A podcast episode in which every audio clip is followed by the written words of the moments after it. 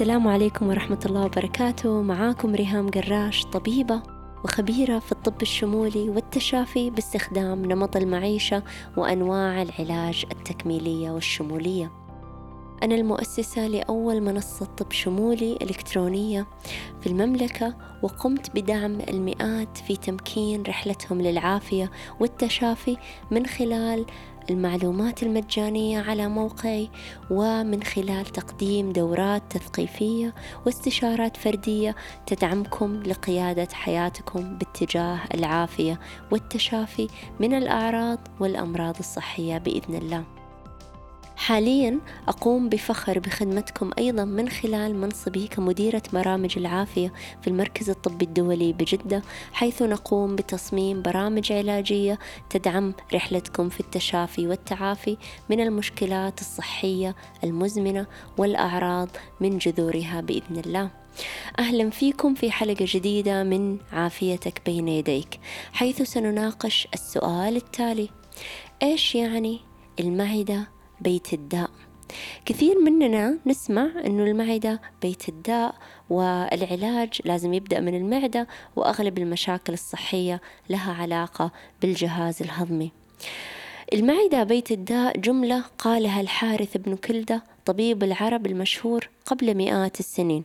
يثبت العلم الحديث صحتها يوما بعد يوم. طب الآيورفيدا وهو الطب الهندي القديم أيضا كان دائما يتحدث عن المعدة وكيف أن جميع الأمراض والأعراض تبدأ من الجهاز الهضمي وعند علاجها يجب علينا علاج مصدرها وجذرها في الجهاز الهضمي. الطب الصيني أيضا قال نفس الكلام وأنواع الطب القديمة قالت نفس الحديث ونفس المبدأ. ولكن الدراسات العلمية الحديثة للتو بدأت تفهم هذه العلاقة المهمة بين صحة الأمعاء والصحة النفسية في المحافظة على الوزن، المشاعر، النشاط، الحالة المزاجية وصحة الجهاز المناعي.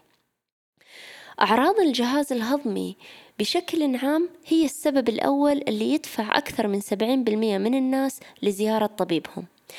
ولكن في مجموعة كثيرة من الناس يقعدون صامتين يتألمون بصمت ويتوقعون أنه أعراضهم طبيعية.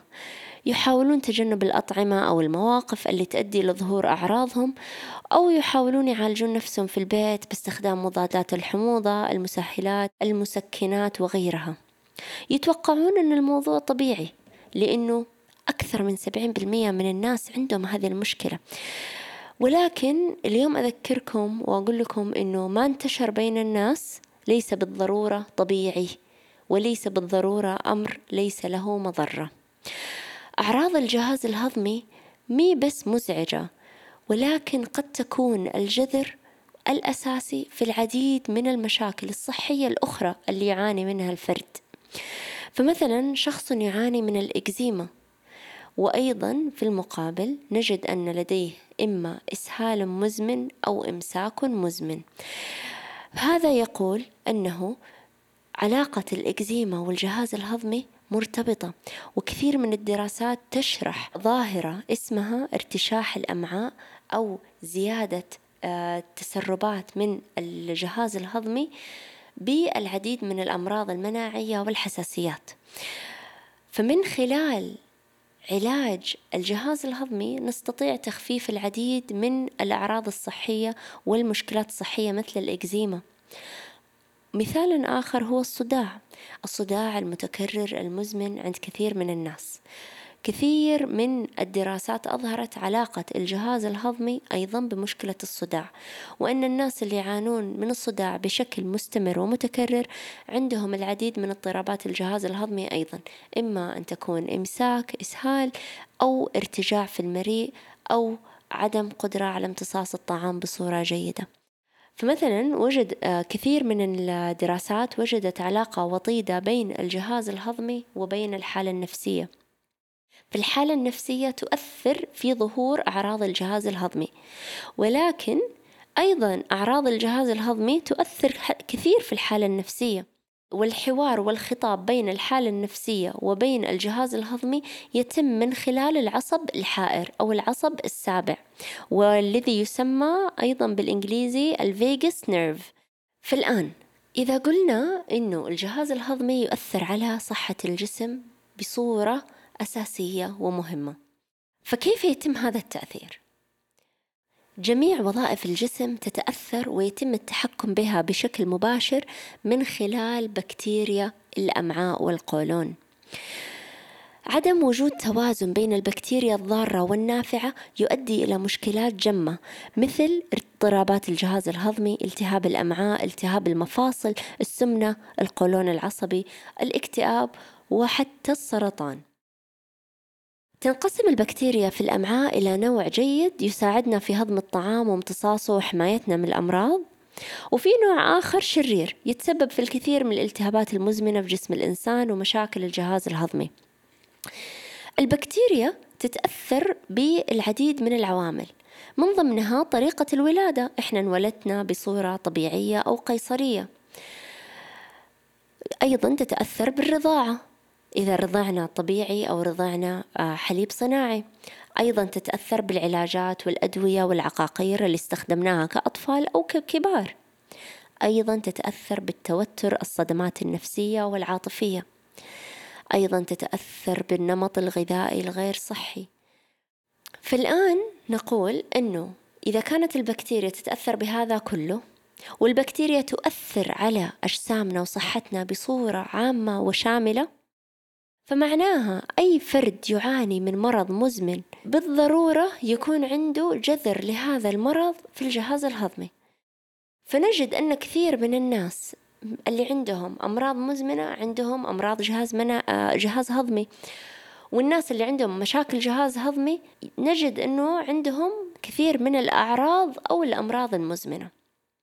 فالآن هذا الارتباط أيضا مشهود وكثير من الناس يلاحظون الرابط بينهم. فعندما يختل توازن الجهاز الهضمي تضطرب قدرته على هضم الطعام بصورة كاملة. فبقايا الطعام الغير مهضوم بعضه يتسرب من الأمعاء ويسبب التهابات موضعية في الأمعاء ويؤدي إلى ارتشاح في الأمعاء وتسرب لهذه المواد الغير مهضومة إلى باقي الجسم وتظهر على شكل أعراض متعددة في الجسم مثل حساسيات، إكزيما، حب شباب، آه، التهابات مفاصل أو أعراض مختلفة مثل الصداع، آه، التهاب الجيوب الأنفية وغيره. أيضا كثير من الناس يلاحظون مشكلة حب حب البشرة أو حب الشباب. وإحنا دائما نقول إنه مشكلة حب الشباب هو انعكاس لمشكلة أعمق داخل الجسم. لأن البشرة هي انعكاس لعافية الهضم فعافية الهضم أساسية لعلاج اضطرابات البشرة مثل حب الشباب أو غيرها. وأيضا الصحة النفسية مرتبطة ارتباط شديد بصحة الهضم. نجد أنه الناس اللي عندهم اضطرابات هضم متكررة. نجد أنه عندهم قلة مرونة وسرعة انهيار وتعب عند التحديات. والمرونة نقصد بها مرونة نفسية. والعكس صحيح. كثرة الضغوطات النفسية على الفرد تسبب اضطرابات هضمية وأيضا هرمونية وهذا له تأثير مباشر على عافية الهضم عافية البشرة والعافية النفسية. فعند علاج أي مرض مزمن لابد أن يتم علاج الجهاز الهضمي أولا. والآن نسأل السؤال. كيف يتم علاج اضطرابات الجهاز الهضمي من وجهة نظر الطب الشمولي؟ ولأن الجواب لا ينطبق على جميع الناس ولأن كثير من الناس قد يحتاجون إلى استشارة فردية يتبحرون ويبحرون فيها لطرق العلاج المناسبة. ولكن نطرح لكم طرق العلاج العامة التي قد تفيد الكثير من الناس بصورة عامة وعند الرغبة في التبحر والاستشارة الفردية يمكنه الشخص أن يغوص في الرحلة ويتطور ويتعمق فيها بزيادة. الخطوة الأولى هي استبعاد المحفزات للالتهابات من الأغذية مثل السكر الأبيض، الألبان، والمعلبات ومنتجات الجلوتين لأنها جميعا تخلق بيئة التهابية في جسمك.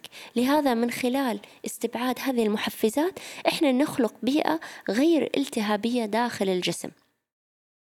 النقطة الثانية هي من خلال التركيز على الغذاء المضاد للالتهابات مثل الغذاء الكامل الطبيعي غير المعلب وغير المكرر. دائما أحب أقول إذا تبغى تاكل أكل طبيعي كل أكل اللي كانت جدة جدتك تاكله. جدة جدتك ما كان عندهم سوبر ماركت ما كان عندهم معلبات. فالكثير من غذائها كان من المحاصيل الطبيعية الموسمية الموجودة حولها.